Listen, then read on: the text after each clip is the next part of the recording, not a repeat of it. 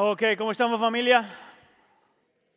Le voy a pedir que por favor se ponga de pie para la lectura de la escritura. Vamos a estar leyendo del libro de Génesis, el capítulo 12, ah, de los versículos 1 al 9. Génesis capítulo 12, versículos 1 al 9. Si está conmigo, diga amén. La palabra del Señor dice así. El Señor le dijo a Abraham, deja tu tierra, tus parientes y la casa de tu padre, y vete a la tierra que te mostraré. Haré de ti una nación grande y te bendeciré, haré famoso tu nombre y serás una bendición. Bendeciré a los que te bendigan y maldeciré a los que te maldigan. Por medio de ti serán benditas todas las naciones de la tierra versículo 4. Abraham partió tal como el Señor se lo había ordenado y Lot fue con él. Abraham tenía 75 años cuando salió de Harán. Al encaminarse hacia la tierra de Canaán, Abraham se llevó a su esposa Sarai y su sobrino Lot y toda la gente que habían adquirido de Harán y todos los bienes que habían acumulado.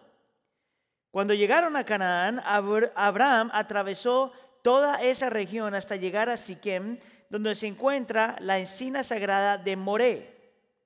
En aquella época los cananeos vivían en esa región. Versículo 7. Y allí el Señor se le apareció a Abraham y le dijo, yo le daré esta tierra a tu descendencia. Entonces Abraham erigió un altar al Señor porque se le había aparecido. Versículo 8. De allí se dirigió a la región montañosa que está al este de Betel, donde armó su campamento teniendo en Betel al oeste y ahí al este. También en ese lugar erigió un altar al Señor e invocó su nombre. Después Abraham siguió su viaje por etapas hasta llegar a la región de Negev. Señor, te pedimos por favor que tú hables a nuestro corazón en esta tarde. Como siempre, como siempre, Señor, empezamos reconociendo que, que lo que cambia el corazón realmente es tu espíritu utilizando tu palabra. Por tanto, Espíritu de Dios, te pido que nos des entendimiento, nos permitas ver lo que tenemos que ver, permítenos arrepentirnos si es necesario, ayúdanos a creer a nosotros estar exponiendo lo que tu palabra ya ha dicho. Por favor, sé con nosotros en esta tarde. Te lo pedimos en nombre de tu Hijo Jesús. Y todos decimos, ¿se pueden sentar? ¿Cómo estamos familia?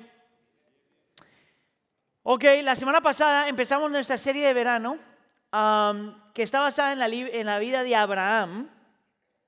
Y si conoce algo de Abraham, usted sabe que Abraham es una de estas figuras centrales en la historia del cristianismo, en realidad. Y si sabe algo acerca de Abraham, usted sabe que la vida de Abraham fue un poquito complicada en realidad. Él experimentó muchas cosas, se podría decir cosas difíciles en su vida, cosas difíciles en su caminar espiritual con el Señor. Sin embargo, Abraham es una persona que es digna de nuestra atención y digna de nuestra imitación. Lo que quiero decir es que a pesar de que Abraham tuvo todas las luchas que tuvo, es alguien que tuvo, es alguien que tiene mucho que enseñarnos el día de hoy. Principalmente esto, que a pesar de lo que Abraham vivió, a pesar de lo que Abraham hizo, a pesar de sus luchas, hay algo que si hay algo que podemos aprender de él, este, es que este fue un hombre que terminó la carrera bien. Fue un hombre que fue fiel hasta el final. Fue un hombre que entendió que Dios le había dado un propósito. Y ese propósito fue lo que lo llevó a él caminar fielmente, aún en medio de sus luchas, a lo largo de su vida. Ahora, la razón por la que quiero que tomemos un tiempo para aprender de esta parte de la vida de Abraham es porque yo entiendo que todos nosotros tenemos un llamado del Señor, todos tenemos un propósito. A lo mejor los propósitos cambian con el tiempo, a lo mejor los propósitos se ven diferentes con el tiempo, pero la realidad es que si tú eres creyente, si tú has puesto tu fe en Cristo Jesús, tú tienes un llamado, tú tienes un propósito y lo que se requiere de ti es que seas fiel hasta el final. Por tanto, estos son los tres puntos para el día de hoy. Vamos a hablar del llamado, el costo y el poder. Con el llamado vamos a ver qué fue lo que el Señor le llamó a Abraham a hacer. Con el costo vamos a ver qué fue lo que el Señor le pidió a Abraham que hiciera. Y, por, y con el poder vamos a ver qué fue lo que Abraham tenía que nosotros necesitamos hoy para nosotros también poder cumplir el propósito por el cual el Señor nos ha llamado. Entonces haga mi favor, mire a la persona que está al lado suyo y hágale la persona, dígale esta declaración. ¿Sabías tú que el Señor te ha llamado con un propósito en específico? Ahora déjeme le respondo eso rapidito por si acaso. El problema es asumir que tú solamente tienes un llamado y que tu trabajo es encontrar ese llamado. Ese es un problema. Tu llamado es primero ser cristiano y al caminar tu cristianismo el Señor empieza a revelar otras cosas que quiere de ti. Pero yo pongo todo ese concepto bajo un solo nombre, el llamado. Ahora, antes de empezar con esto, quisiera darte un poquito de contexto, específicamente a lo mejor si no estás familiarizado con esta historia. Ah, pero los primeros capítulos de Génesis nos proveen un buen contexto de por qué el Señor llama a Abraham. Como tú sabes, la, la, primera parte del libro de Génesis es cuando nosotros vemos que el Señor crea todo, el Señor crea a los seres humanos para tener una relación con los seres humanos, el Señor le da un trabajo a los seres humanos para cuidar, cultivar, proteger y ayudar a la creación a florecer. Ese era el llamado por el cual el Señor crea a los seres humanos. Ah, sin embargo, también sabemos por el libro de Génesis que el pecado entra al mundo y que en el momento en que el pecado entra al mundo, las cosas se empiezan a desordenar las cosas se empiezan a dañar. Y entonces se levanta toda una generación de gente que en vez de caminar en relación con el Señor, empiezan a querer caminar independientes del Señor. Y en vez de cuidar la creación y ayudar a que la creación florezca, empiezan a utilizar la creación para sus propios medios y empiezan a, ponerse ellos mismos como sus propios dioses. Era parte de la enseñanza que hizo el pastor Will la semana pasada. Es parte de la historia de la, de la Torre de Babel. Un grupo de gente que en vez de querer honrar y glorificar y vivir para los propósitos del Señor, deciden ser sus propios dioses y vivir para sus propios deseos egoístas. Ese es el contexto. Entonces cuando llegamos a Génesis capítulo 12, vemos que el Señor casi casi está empezando otra vez. El Señor está arrancando, por decirlo de alguna forma, otra vez. Y para empezar otra vez, escoge a este hombre, Abraham, para que de Abraham se levantara toda una generación que pudiera vivir para los propósitos del Señor, que pudiera vivir para la gloria del Señor que pudiera tener una relación con Él y, cumplir su propósito en esta creación. Ahora, hay algo que es importante que tú tomes en, eh, tomes en cuenta antes de meternos en el texto. Es que hay esta tendencia de pensar que la razón por la que el Señor escogió a Abraham era porque era el mejor hombre que había en ese momento. Hay una tendencia de pensar que la razón por la que el Señor llama a Abraham es porque tenía las habilidades correctas, los dones correctos, los, eh, los talentos correctos para cumplir los propósitos del Señor.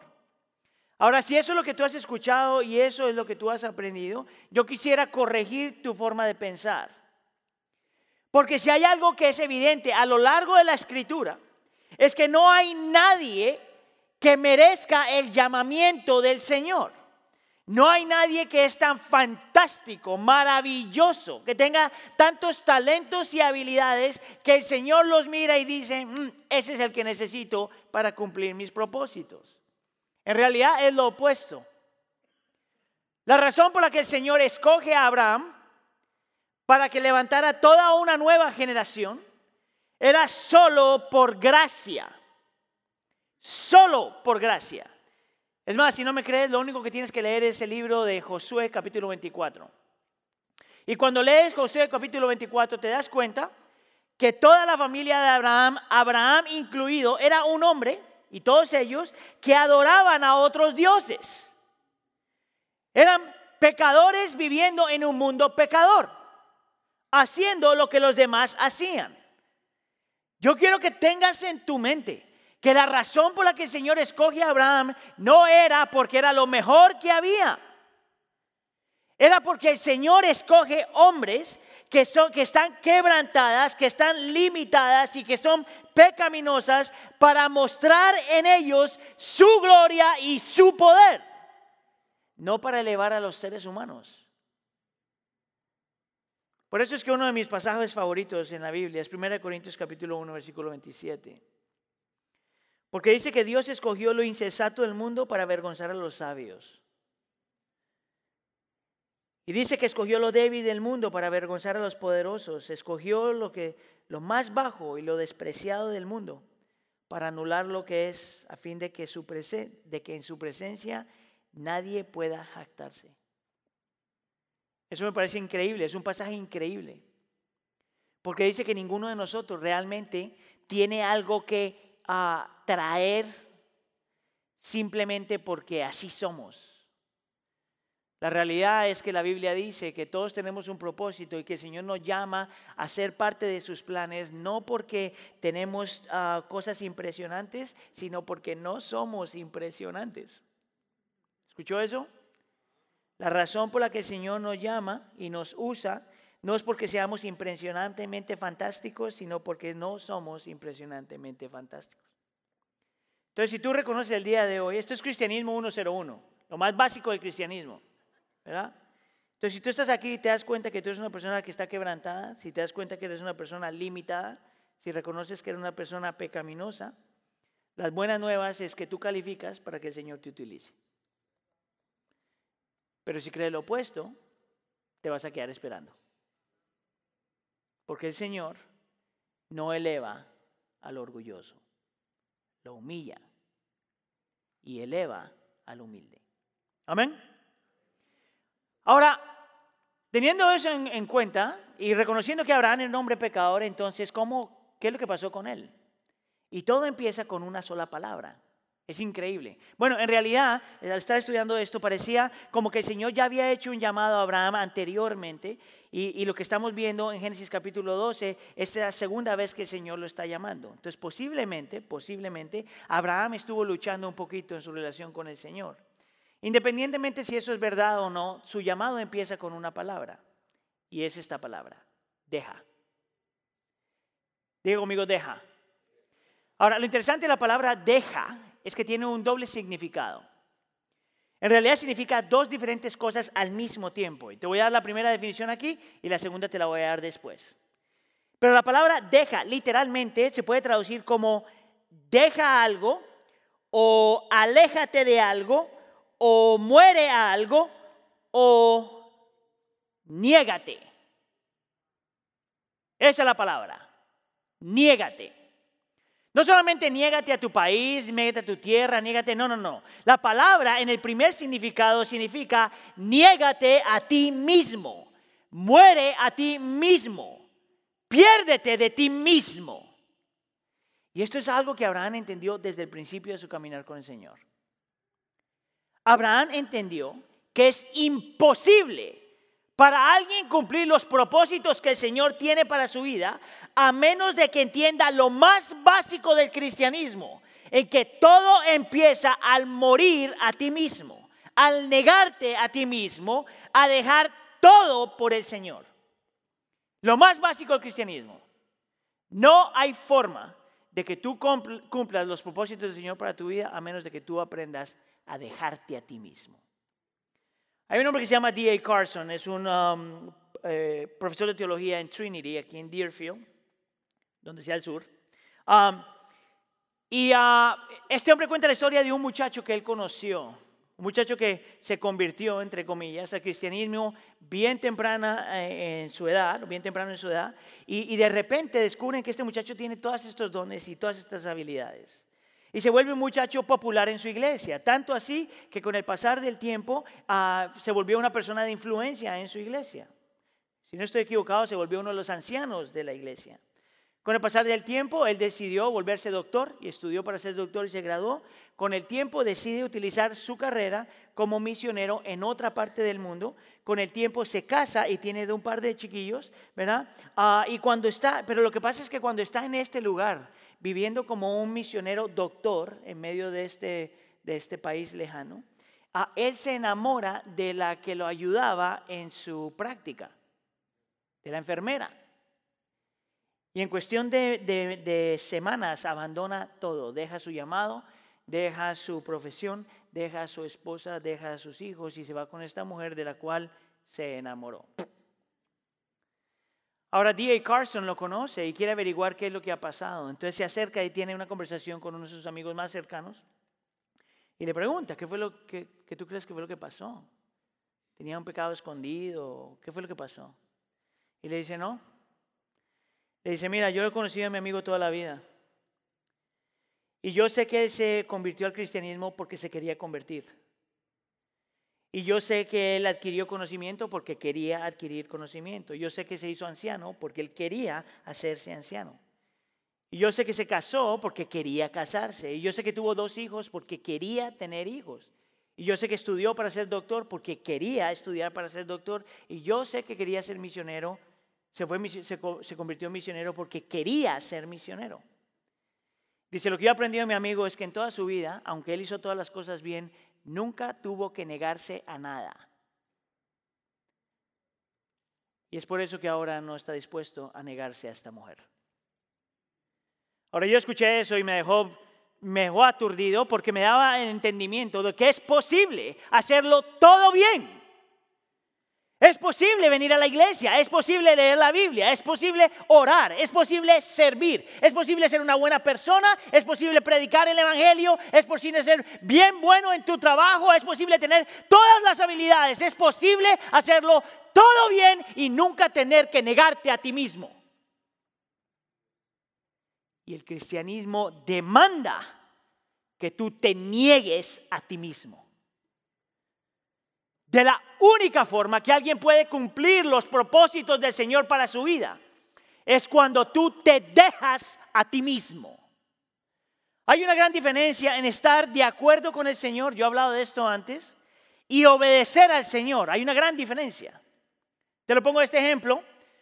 Si tú eres padre, Tú sabes cuando tus hijos hacen una diferencia entre estar de acuerdo contigo y obedecerte a ti. Entonces, por ejemplo, tú le dices a tus hijos, limpia tu cuarto. Tener cuarto, eh, tener cuarto sucio no es bueno. Y tus hijos dirían, sí papi o sí mami. Cepillarse los dientes es saludable para ti y tus hijos te dicen, sí papi, sí mami. Ir a la escuela y hacer las tareas es importante y tus hijos, de acuerdo contigo, te dicen, sí papi y sí mami. El problema es que estar de acuerdo contigo no significa obediencia. Es por eso que no limpian el cuarto, se lavan los dientes y hacen la tarea. Hay una gran diferencia entre estar de acuerdo con lo que el Señor dice y obedecer lo que el Señor dice. Entonces mira lo que dice este hombre que se llama Daniel Doriani, que es uno de los profesores al seminario en el que yo estuve, se llama Covenant Theological Seminary. Esto es lo que él dice. Dice aquí, si realmente confesamos que Jesús es el Señor, también debemos estar dispuestos a someter nuestra voluntad a su voluntad. Incluso si sus directivas o su dirección nos parecen desagradables o insensatas. La prueba de la lealtad, en otras palabras, la prueba de tu cristianismo, la prueba de nuestra sumisión al Señor viene cuando su voluntad atraviesa o, cruza tu voluntad. Te lo digo otra vez. De la forma que tú sabes cómo estás caminando con el Señor, es cuando su voluntad interviene en tu voluntad. Obedecer a Dios significa obedecerlo aun cuando lo que nos está pidiendo es doloroso o, o aún extraño. La pregunta es esta. ¿Sabes negarte a ti mismo? El principio es, tú tienes que aprender a renunciar a tu independencia. ¿Tú sabes cuál es una de las frases más conocidas para la gente que no quiere seguir a, nadie? A mí nadie me dice qué hacer. Yo soy independiente, yo puedo. El problema es que eso también le dicen al Señor. El cristianismo requiere que tú te niegues a ti mismo. El, cristianismo requiere que tú pierdas y renuncies a tu independencia. Si tú quieres realmente cumplir los propósitos del Señor para tu vida, Tienes que dejarte.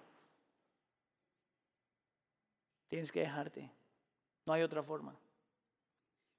Eso fue lo que aprendió Abraham y eso fue lo que el Señor utilizó. Déjate a ti mismo. Ahora, ese es el llamado. Yo pienso que es el llamado para Abraham y pienso que es el llamado para cualquier persona que ha puesto su fe o quiere poner su fe en Cristo. Pero hay más que eso y yo quisiera que a lo mejor el sermón parara aquí solamente, pero en realidad requiere más porque la cosa se pone más complicada todavía. Para eso entonces tenemos que hablar del costo. Porque cuando el Señor llama, mm, es complicado. Ahora, yo te dije que la palabra dejar tenía un segundo significado. Y lo que tú vas a ver en un segundo es que el segundo significado de la palabra dejar es cuando el Señor te está pidiendo a literalmente dejar ir. No solamente dejarte a ti mismo, pero dejar ir otras cosas. Y te da tres cosas, por lo menos en este texto, que nosotros tenemos que aprender a dejar ir. Eso fue lo que le pidió a Abraham. Le pidió dejar su comodidad, le pidió dejar sus preferencias y le pidió dejar su seguridad. Bien interesante. Esto es lo que el propósito requiere. Que tú dejes tu comodidad, que tú dejes tus preferencias y que tú dejes tu seguridad. Y nosotros lo vemos todo esto en el versículo 1. Abraham partió, tal como el Señor... Oh, ¿Qué fue lo que pasó aquí? Dame el versículo 1. Déjalo aquí, no lo muevas. El Señor le dijo a Abraham, deja tu tierra, tus parientes y la casa de tu padre. Tres cosas. Deja tu tierra, tu pariente y la casa de tu padre. Y es de estas tres frases donde yo tomo la comodidad, la preferencia y la seguridad. Fíjate con la primera, la, comodidad tiene que ver con esta frase, deja tu tierra. Ahora mira, aquí, donde está viviendo Abraham en este momento, es un lugar, se podría decir, un lugar cómodo. Es un lugar donde la tierra produce lo que tiene que producir. Es un, es un lugar de, lujo. Es un, es un, lugar donde la gente vive cómoda y vive en abundancia. Es un lugar donde hay eh, muchos logros. Es un lugar importante en en la historia de Abraham. Ahora, no es que haya malo convivir con estas cosas, no hay nada malo con tener estas cosas, no hay nada malo con lograr cosas y vivir en un lugar donde las cosas salen bien. Ese no es el problema. Lo que está viendo Dios con Abraham aquí, pero es que Dios sabía que este sentido de comodidad podía ser una tentación para Abraham no querer cumplir su propósito para él. El problema no eran las cosas. El problema es cuando el corazón no está dispuesto a dejar la comodidad por los propósitos del Señor. Ahora mira lo que dice este autor. Dice, hoy en día, el mayor desafío que enfrentan los evangélicos estadounidenses, implica a todos nosotros, los que somos creyentes, no es la persecución del mundo. No es que el mundo te está persiguiendo. Ese no es el mayor problema. El mayor problema es este, que estamos siendo seducidos por el mundo. El problema es que estamos tan intoxicados con nuestra propia comodidad que cuando el Señor te pide que salgas y te muevas radicalmente en algo, no lo puedes dejar ir. La solución es esta. Es que tú aprendas a tener todo lo que tú tienes, pero con manos abiertas. La solución es que tú tomes todo lo que tú tienes, tu carro, tu casa, tu carrera, tu familia, todo lo que tú tienes, con manos abiertas.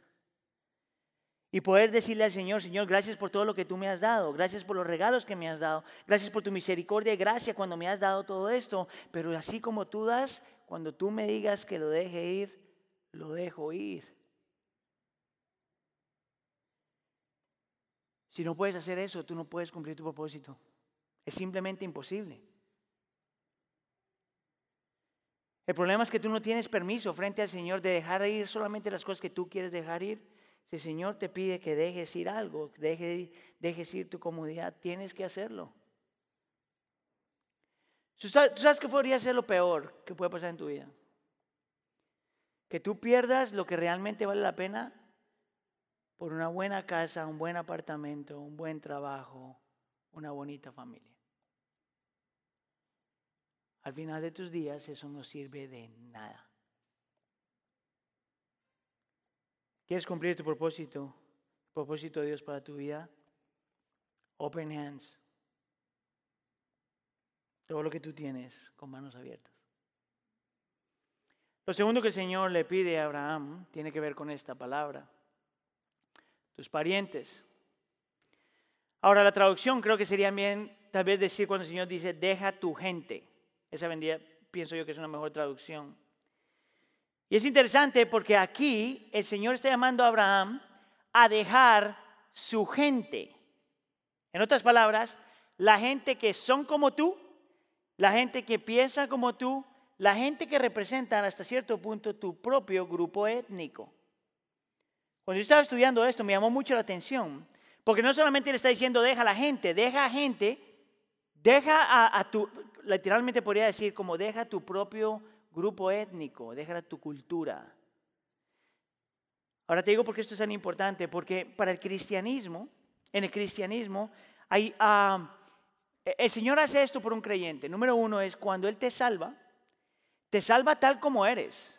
¿verdad? Entonces, si tú eres mexicano, guatemalteco, puertorriqueño, colombiano, lo que tú seas, el Señor no te quita eso. Tú todavía eres colombiano, guatemalteco, mexicano, lo que tú eres. Tú eres eso. El Señor no te roba de lo que Él ya te dio. El Señor no te quita como Él te hizo. Ahora, si somos latinos, el Señor nos hizo así. Es por eso que la gran mayoría de nosotros somos tan orgullosamente latinos. ¿verdad? Y por eso es que nos gusta tanto nuestra música y nos gusta tanto nuestra comida y nos gusta tanto tantas cosas de nuestra cultura. No hay nada malo de eso. Cuando tú eres creyente, tú no pierdes eso. La lucha está que cuando tú entregas tu vida al Señor, eso se vuelve secundario. ¿Tú sabes qué se vuelve primario?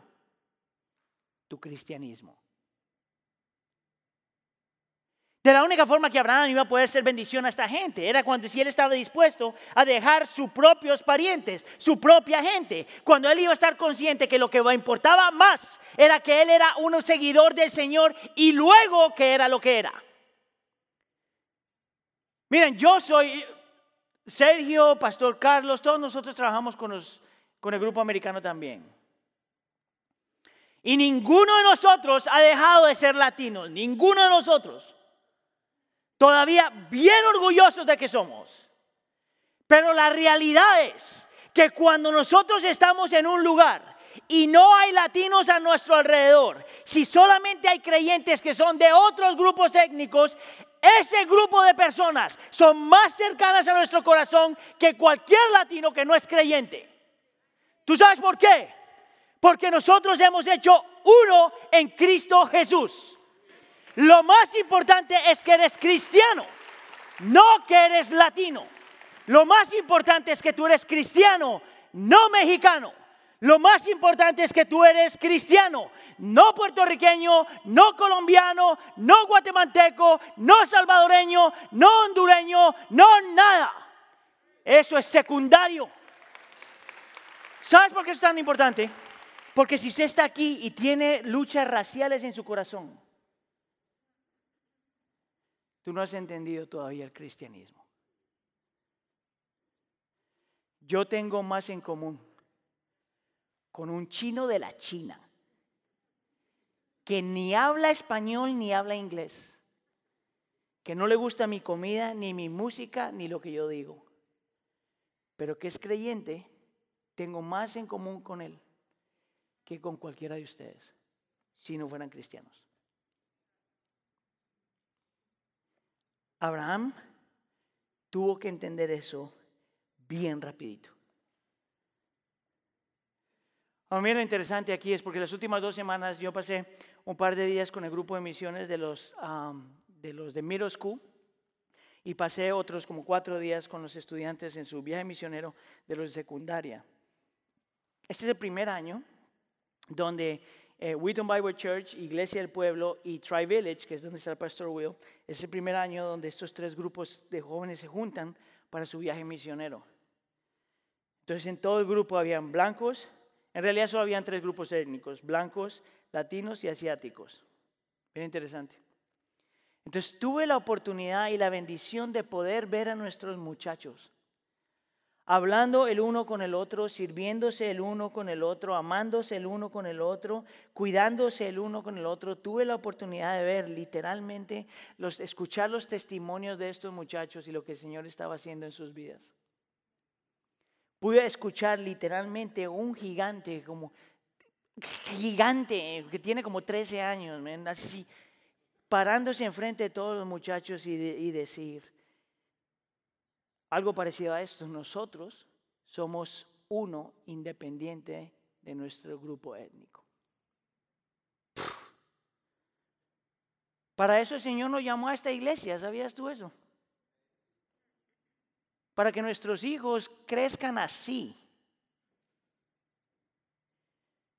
El Señor nos salva a salvar nuestro grupo étnico. Tú sé orgulloso de lo que tú eres, yo soy orgulloso de lo que yo soy. Mire, yo no puedo perder mi acento, ni quiero. Mi acento en este momento en Estados Unidos vale dinero. Pero yo quiero que mis hijas crezcan orgullosas de siendo latinas, pero más orgullosas de ser cristianas. Dale gloria al Señor. Si quieres cumplir el propósito de Dios para tu vida, vas a tener que poner tu cristianismo en primer lugar y tu grupo étnico en segundo. Tú tienes que chequear tu corazón frente a eso. Ahora, lo tercero que el Señor le pide a Abraham tiene que ver con esta frase, la casa de tu padre. Y esto sí habla de familia. Literalmente, familia, familia, de sangre. Y el Señor está diciendo, cuando está hablando con Abraham, la cultura donde está Abraham es una cultura que se podría decir era una cultura tradicional. Lo que quiere decir es que en la cultura tradicional la familia siempre venía antes del individuo. Entonces, si tú querías ser alguien en la vida, tenías que quedarte con tu familia.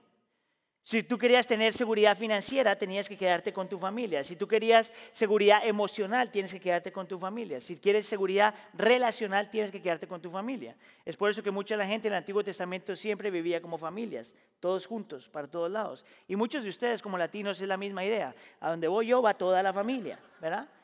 Donde van los papás van todos los hijos, van los hijos, los hijos de los hijos y los hijos de los hijos. El problema es que el papá sigue siendo una persona que manda sobre todos los demás. Ese es un problema. Porque ese no es el principio en la Biblia. En el principio de la Biblia tú te casas, dejarás a tu padre y a tu madre. Es súper simple. Súper simple. Entonces para Abraham estar con su familia era un sentido de seguridad. Pero mira lo que el Señor le dice a Abraham. Tu seguridad no es tu familia. Tu seguridad soy yo. Tu futuro depende de mí. Tu, estado emocional depende de mí. Tu estado financiero depende de mí. Yo soy tu seguridad. No es tu familia. Y el Señor estaba tratando con este hombre, enseñándole que de la única forma que él iba a poder cumplir el propósito de Dios para su vida era cuando él reconocía que solo Dios es la verdadera seguridad. Ni tu trabajo, ni tu carro, ni lo que logras, ni tu familia. Lo único que mantiene a una persona segura es Dios. Ahora, la pregunta que tenemos que hacer acerca de Abraham fue esto fácil para el hombre. El problema cuando leemos la Biblia como lo leemos es que en un versículo decimos, wow, qué tremendo hombre, ¡boom! Héroe. Pero le quitamos la humanidad a la gente que está en la escritura. Mira, yo estoy convencido que para Abraham esto no fue fácil. Cuando el Señor lo llama a dejarse a sí mismo, a sacrificarse a sí mismo, a salir de su tierra, de su parentela, de su familia, a negarse a sí mismo para un propósito más grande, eso tenía que ser difícil para este hombre. Mira aquí, para empezar, era un hombre, y creo que este es el versículo 4, y para empezar, este era un hombre que tenía 75 años. ¿Tú sabes lo que significa que el Señor te llama a hacer una cosa así a los 75 años? Este no era un muchachito que podía cometer un error y luego volvía a casa y se arreglaba todo. Este era un hombre de 75 años que está casado y que el Señor le está diciendo, déjate a ti mismo, deja todo en lo que tú confías. No solamente tiene 75 años, sino que tienes que acordarte que su esposa, Sara, que luego es el nombre que se le da, es una mujer que no puede tener hijos.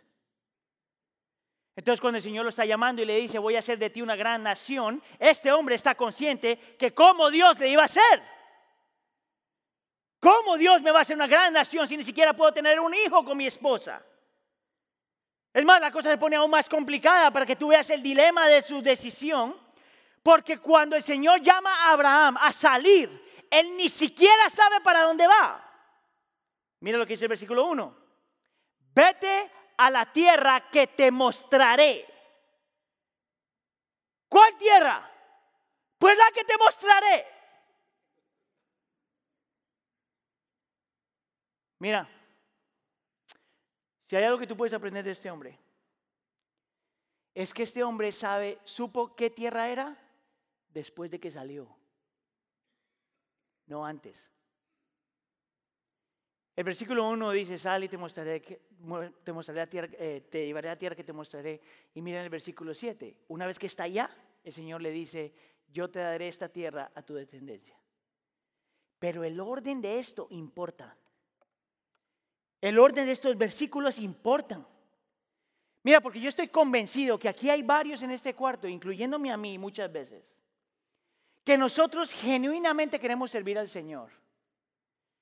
Genuinamente queremos obedecer al Señor. Genuinamente queremos vivir el propósito que el Señor nos ha dado. El problema es que cuando el Señor te llama a algo, tú empiezas a pedir por, por los detalles de lo que te ha llamado. Empiezas a pedirle al Señor, muéstrame tu plan. Muéstrame una señal. Déjame ver que viene. Déjame abrazar lo que tienes guardado. Déjame saborear lo que tienes para mí. Eso no es fe. Si tú necesitas que el Señor te muestre algo acerca de tu futuro, eso no es fe. Fe es cuando tú respondes aunque no sabes lo que viene. Sal a la tierra que te mostraré y una vez que sale, esta tierra te daré. Dime tú si no necesitamos crecer. Dime tú que no necesitamos orarle al Señor y decir que haga de nosotros realmente gente de fe. Es por eso que estamos tan preocupados del futuro. Tan preocupados de, de, dónde va a venir lo que va a venir, qué es lo que vamos a hacer, cómo le vamos a hacer. Es por eso que estás tan preocupado por tus hijos, por ejemplo. Una cosa que el Señor me ha mostrado vez tras vez es que por más de que yo quiera proteger y guardar a mis hijas, yo no tengo esa capacidad. Escucha, en el momento que tus hijos salen de tu casa para ir a la escuela, se acabó tu influencia, se acabó tu poder. Tú no tienes control de lo que ellos van a pasar en la escuela o en su universidad o en su trabajo. Solo Dios. Si tú quieres cumplir tu propósito, el propósito que el Señor tiene para tu vida, vas a tener que confiar en Él. Vas a tener que empezar a caminar en fe. Vas a tener que aprender a dejarte a ti mismo, dejar tu comodidad, dejar tus preferencias y dejar tu falso sentido de seguridad. Vas a tener. Ahora la pregunta que le vamos a hacer a Abraham es, ¿cómo lo hiciste? Porque este llamado está criminal, dirían mis hermanos puertorriqueños. Es un llamado criminal. ¿Quién hace eso? Bueno, Abraham dice que él tenía, él descubrió ah, el poder para poder realmente caminar en fe. Ahora, antes de mostrarte los versículos, yo quisiera mostrarte algo porque casi todo el mundo conoce estos versículos que vamos a leer en un segundo. Ah, que habla acerca de las promesas del Señor. Y hay la tendencia es pensar que la razón por la que Abraham obedeció de la forma que obedeció e hizo lo que hizo era porque él estaba seguro de las promesas del Señor. Ahora escucha aquí, que es parte de la verdad, pero tiene que ver algo más. Mire aquí, mire el versículo 2. El Señor le dice esto, haré de ti una nación grande. Y todos diríamos, gloria a Dios. Y te bendeciré, haré famoso tu nombre y serás una bendición. Y todos decían, gloria a Dios. ¿Cómo no este hombre sale en fe si el Señor le está diciendo esto? Ahora el Señor no para ahí porque luego en el versículo 3 dice, bendeciré a los que te bendigan y tú dirías, gloria a Dios. Y a los que te maldigan, maldeciré y tú dirías, gloria a Dios. La promesa más grande en el texto es, por medio de ti serán bendecidas todas las familias de la tierra. Y todos dirían, gloria a Dios, de razón este hombre hizo lo que hizo. ¿Sabes cuál es el problema con, asumir eso? Es que Abraham en la Biblia no es conocido por un hombre que fue famoso. Por eso es famoso. En la Biblia Abraham no está conocido como el hombre que logró muchas cosas y alcanzó muchas cosas. Hay solamente una frase que describe a Abraham a lo largo de la Biblia. Fe. Él no es conocido en la Biblia porque bendijo mucha gente. Él no es conocido en la Biblia porque nadie lo maldijo. Él no es conocido en la Biblia porque Dios lo hizo una nación grande. Él no es conocido en la Biblia porque Dios lo bendijo y fue famoso. Él no es conocido por ninguna de estas cosas en la Biblia. Él es conocido en la Biblia y es digno de imitar y es digno de admirar porque fue un hombre de fe. ¿Sabe lo que significa eso? Que confió en la palabra del Señor. Por tanto, mi invitación no es que mires esta parte de las bendiciones. Mi, invitación es que tú mires lo que está detrás de eso. Escucha acá, versículo 2. Yo haré de ti. Dios hará de ti. Yo te haré famoso. Yo te bendeciré. Yo maldeciré. Por medio de ti yo haré. El énfasis en esos versículos no es Abraham y no son las promesas. El énfasis en, esos versículos es Dios. Y lo que Dios dice, su palabra. ¿Tú sabes cuál es el problema más grande de los evangélicos el día de hoy? A nosotros nos encanta el show.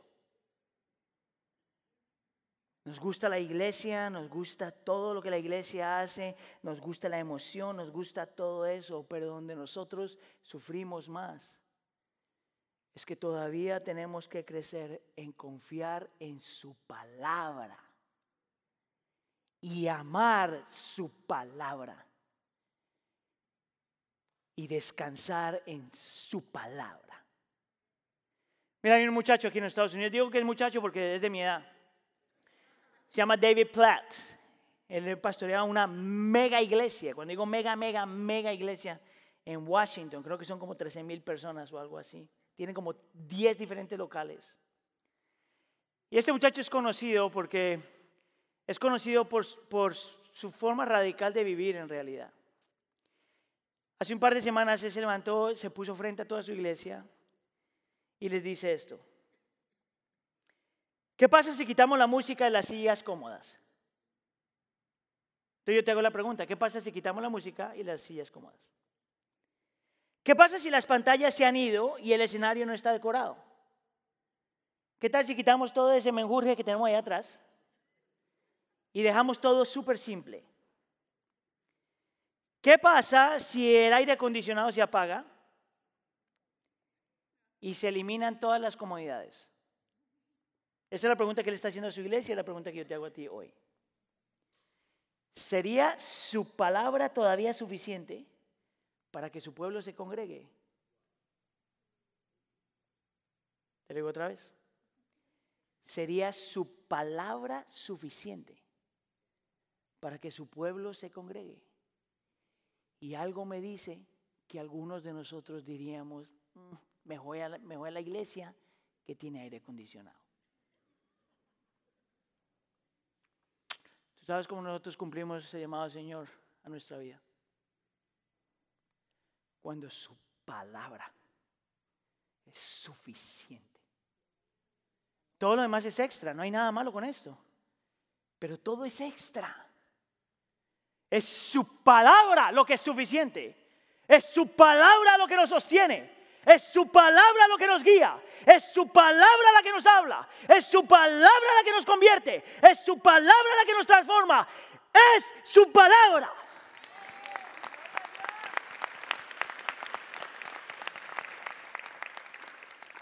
Ámala, léela, estudiala, confía en ella. Eso fue Abraham. ¿Qué si yo te digo que nosotros tenemos algo extra a lo que tuvo Abraham? Mira, lo que tuvo Abraham fue suficiente. Lo llevó a este hombre realmente a vivir una vida radicalmente diferente. Lo llevó a sacrificar un montón de cosas. Y entre más estudiemos la vida de Abraham, más te vas a dar cuenta cómo fue la vida de este hombre. Pero ¿qué si yo te digo que nosotros tenemos aún más de lo que él tuvo? Y todo tiene que ver con este versículo. Cuando el Señor dice, bendecirá a los que te bendigan y maldecirá a los que te maldigan, Él utiliza esta parte. Por medio de ti serán benditas todas las familias de la tierra. Todos los eruditos, sin excepción, dicen y saben que este versículo aquí está hablando de Cristo Jesús. Todos los eruditos, sin excepción, saben que eh, Gálatas capítulo 3 dice que de Abraham vendría el Señor Jesús y que es por el Señor Jesús que todas las familias de la tierra reciben bendición. Es por eso que Filipenses capítulo 1, eh, Pablo dice que todas las bendiciones espirituales las tenemos en Cristo Jesús. Significa entonces que tú eres salvo por Cristo Jesús, que tú eres santificado, creces en tu cristianismo por Cristo Jesús, que tú fuiste llamado por Cristo Jesús, que tú te arrepentiste por Cristo Jesús, que tú eres hijo del Señor por Cristo Jesús, que tú eres santificado, separado para Dios por Cristo Jesús, que tú eres justificado, declarado inocente por Cristo Jesús. Todas las bendiciones espirituales son sí en Cristo Jesús. Si eso es verdad, y lo es, ¿cómo no responder al llamado del Señor? ¿Cómo no dejarte a ti mismo? ¿Cómo no dejar tu tierra y tu parentela y tu familia? ¿Cómo no? ¿Cómo no dejar tu comodidad a un lado? ¿Cómo no dejar tus preferencias a un lado? ¿Cómo no dejar tu falsa seguridad a un lado? ¿Cómo no hacerlo? Cuando tenemos su palabra y tenemos la palabra encarnada que es Cristo Jesús. ¿Cómo no vivir para Él cuando tenemos a alguien que es mejor que Abraham? Mejor porque Él también fue llamado a salir de su tierra. Y lo hizo. Mejor porque también fue llamado a bendecir. Y lo hizo. Mejor porque fue llamado a hacer impacto a toda creación y lo hizo. La diferencia entre Abraham y el Señor Jesús es esto. Es que el Señor le prometió a Abraham bendición y la recibió. Cristo Jesús no recibe bendición sino maldición. ¿Tú sabes por qué? Para que en Él tú seas bendecido. Tú sabes que el Señor llamó a Abraham a negarse a sí mismo y lo hizo y le fue bien. Cristo Jesús fue llamado a negarse a sí mismo y lo hizo y le fue mal. ¿Sabes lo que significa ir a la cruz del Calvario por ser obediente? ¿Tú sabes lo que significa ir a la cruz del Calvario y experimentar la vergüenza y la pena por ser obediente? Lo hizo por ti. Lo hizo por mí. Yo no tengo ninguna razón por qué no confiar en el Señor. Yo no tengo ninguna razón por, qué no confiar en su palabra. Déjame terminar con esto. Hay un hombre que se llama J.I. Packer, es otro teólogo, ah, que ha sido uno de los teólogos que en realidad más ha influenciado mi vida.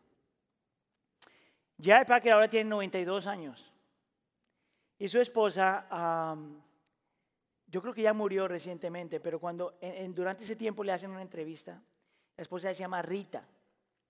Y Rita está, ha empezado a perder la mente. Y Rita, dice J. Packer, se preocupa porque al perder la memoria, ella siente que se va a olvidar de Cristo. Bien interesante. Pero lo que J. Packer le dice a ella es esto. Lo más importante no es que tú te acuerdes de Cristo. Lo más importante es que Cristo nunca se olvida de ti. ¿Ves cómo nosotros tenemos algo mejor que lo que tenía Abraham? Tenemos su palabra y tenemos su palabra encarnada que se llama Cristo, Emanuel, Dios con nosotros siempre. Vive para el Señor. Cumple tu propósito. Déjate a ti mismo. Deja lo que el Señor te pida que dejes.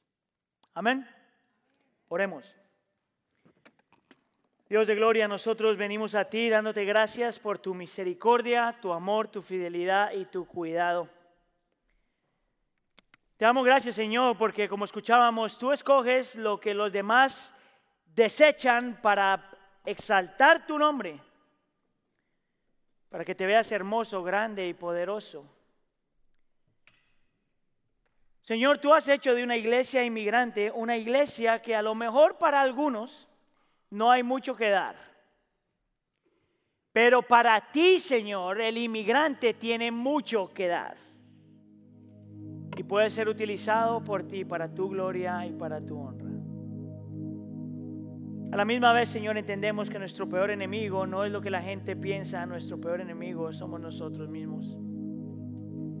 Por lo tanto, Espíritu de Dios, por el ministerio, tu ministerio que obra en nuestro corazón, te pedimos en nombre de tu Hijo Jesús, que podamos ver a Cristo de tal forma y abrazar a Cristo de tal forma que el morir a nosotros mismos es un acto de adoración